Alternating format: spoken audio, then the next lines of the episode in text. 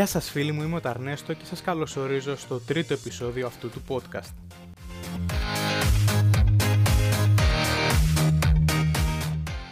Μετά το αφιέρωμα στον Tom Hanks που έγινε στο δεύτερο επεισόδιο και την αναφορά στις τρεις ταινίες του Bachelor Party, Greyhound και έχετε μήνυμα στον υπολογιστή σας, ήρθε η ώρα για επιστροφή στις σειρές.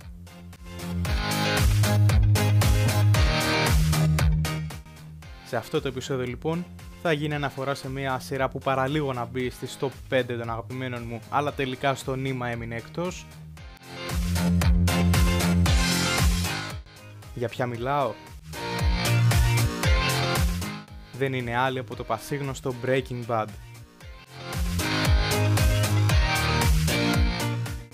Είναι αλήθεια πως την είδα σχετικά πρόσφατα κατά τη διάρκεια της πρώτης καραντίνας πριν ένα χρόνο Τώρα που το σκέφτομαι βέβαια μου φαίνεται λες και πέρασε πολύ γρήγορα αυτός ο χρόνος, αλλά μάλλον θα φταίει που εδώ και τόσους μήνες ζούμε τη μέρα της μαρμότας. Τέλος πάντων, για να επιστρέψουμε στα τη σειρά, αυτή κυκλοφόρησε αρκετά χρόνια πριν το 2008 και έβγαλε συνολικά 5 σεζόν. Βρίσκεται δικαιολογημένα κατά τη γνώμη μου στη θέση νούμερο 4 στη λίστα με τις κορυφαίες σε βαθμολογία σειρές του IMDb και πάμε να δούμε χωρίς spoilers τι είναι αυτό που πραγματεύει τη σειρά και ο τρελός κόσμος του Walter White.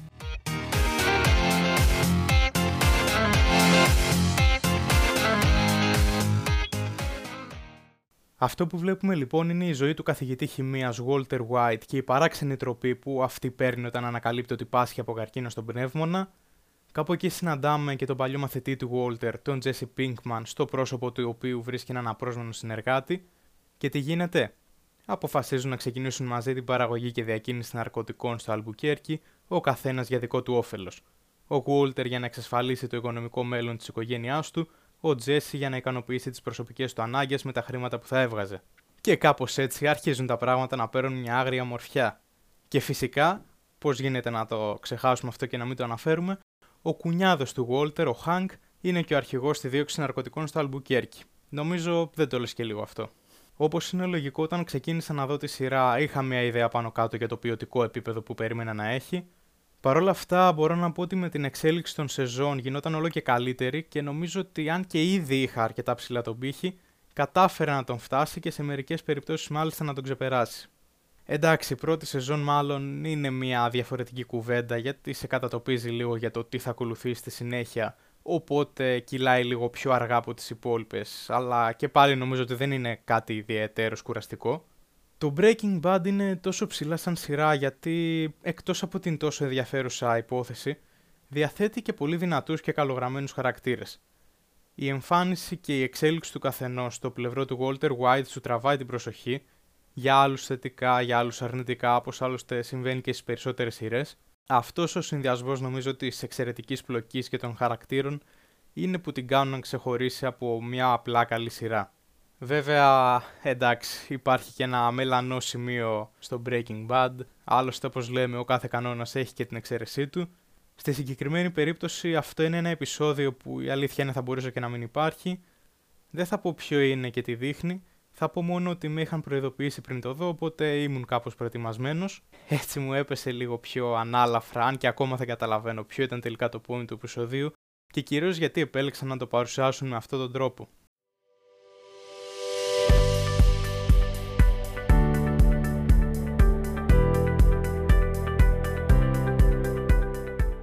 Σχετικά με το γεγονός ότι η σειρά είναι λίγο αργή, αρκετός κόσμος υπάρχει που διαμαρτύρεται ότι κυλά γενικότερα κάπως έτσι.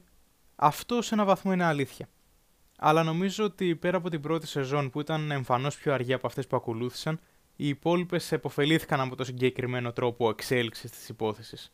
Αυτό το πιστεύω γιατί αν προχωρούσαν πιο γρήγορα την ιστορία, σίγουρα θα χάνονταν κάποια σημεία που παίζουν πολύ σημαντικό ρόλο. Η ταχύτητα της εξέλιξης ήταν έτσι όπως έπρεπε ώστε να αναδειχθούν τα κέρα γεγονότα της σειράς. Προσωπικά οφείλω να ομολογήσω ότι δεν είμαι καθόλου φαν της αργής ανάπτυξης, αλλά στη συγκεκριμένη περίπτωση δεν με ενόχλησε ούτε στο ελάχιστο και δεν πιστεύω ότι αξίζει κάποιος να σταθεί και να κρίνει τη σειρά βασισμένος αποκλειστικά σε αυτό το κομμάτι. Όπως είπαμε, η εξέλιξη του κάθε χαρακτήρα είναι συναρπαστική, Θα μπορούσε να γίνει αναφορά στον καθένα ξεχωριστά, στον Jesse Pinkman, στη γυναίκα και στο γιο του Walter, την Skyler και τον Walter Jr., στον Gus Fring και πολλούς πολλούς ακόμα που ξεχνάω αυτή τη στιγμή. Αλλά νομίζω αξίζει να πούμε κάποια πράγματα για τον κεντρικό μας ήρωα, τον Walter White, και αυτό γιατί η χρήση της συγκεκριμένης λέξης είναι μάλλον λάθος, αφού πρόκειται ολοφάνερα για έναν αντίήρωα, πολύ μακριά από τα πρότυπα ενός ήρωα. Σπάνια βλέπουμε κάτι τέτοιο να συμβαίνει και στην περίπτωση του Breaking Bad και του Walter White έχω την εντύπωση πως απέδωσε στο 100%.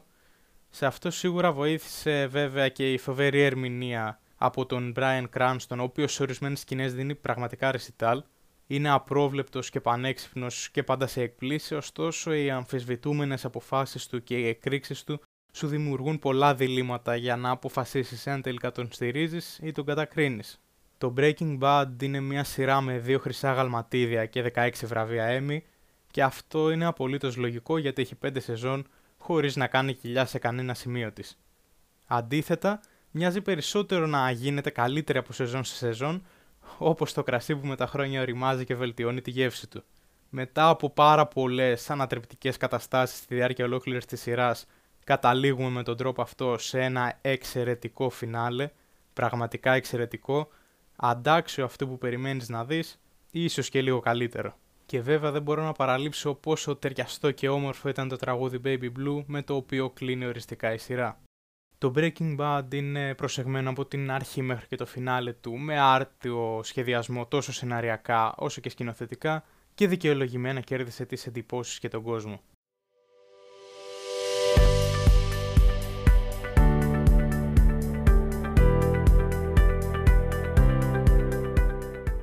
Τώρα σχετικά με κάποια περίεργα στοιχεία που μου έκαναν εντύπωση για τη σειρά, είναι τι ήταν στην πραγματικότητα αυτό που βλέπαμε στις οθόνες μας ως μεθαμφεταμίνη, το ναρκωτικό δηλαδή που υποτίθεται πως έφτιαχναν, είναι λοιπόν ζαχαρωτά. Και μάλιστα η γυναίκα που τα ετοίμαζε για τη σειρά τα πουλάει ακόμα στο κατάστημά της.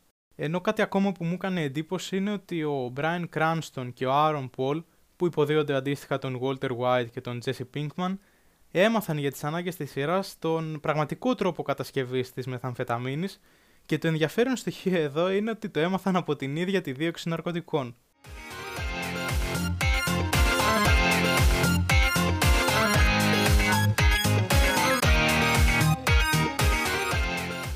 Αυτά είχα να πω λοιπόν για μια σειρά που με έκανε να βλέπω το ένα επεισόδιο μετά το άλλο. Νομίζω πως αν δεν την έχετε δει αξίζει πραγματικά να τη δείτε.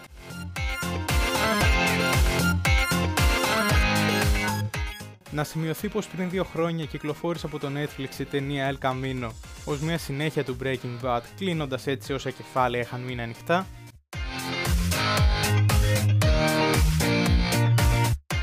Ενώ υπάρχει και το Better Call Saul, μια σειρά prequel με πρωταγωνιστή έναν από τους χαρακτήρες του Breaking Bad, τον Saul Goodman, οφείλω να ομολογήσω πως ακόμα δεν έχω δει τη συγκεκριμένη σειρά.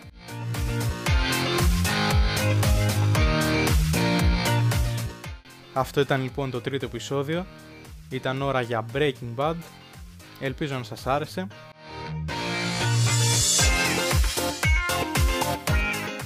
Θα τα πούμε ξανά στο επόμενο επεισόδιο με κάποια σειρά, με κάποια ταινία ή και με κάτι άλλο.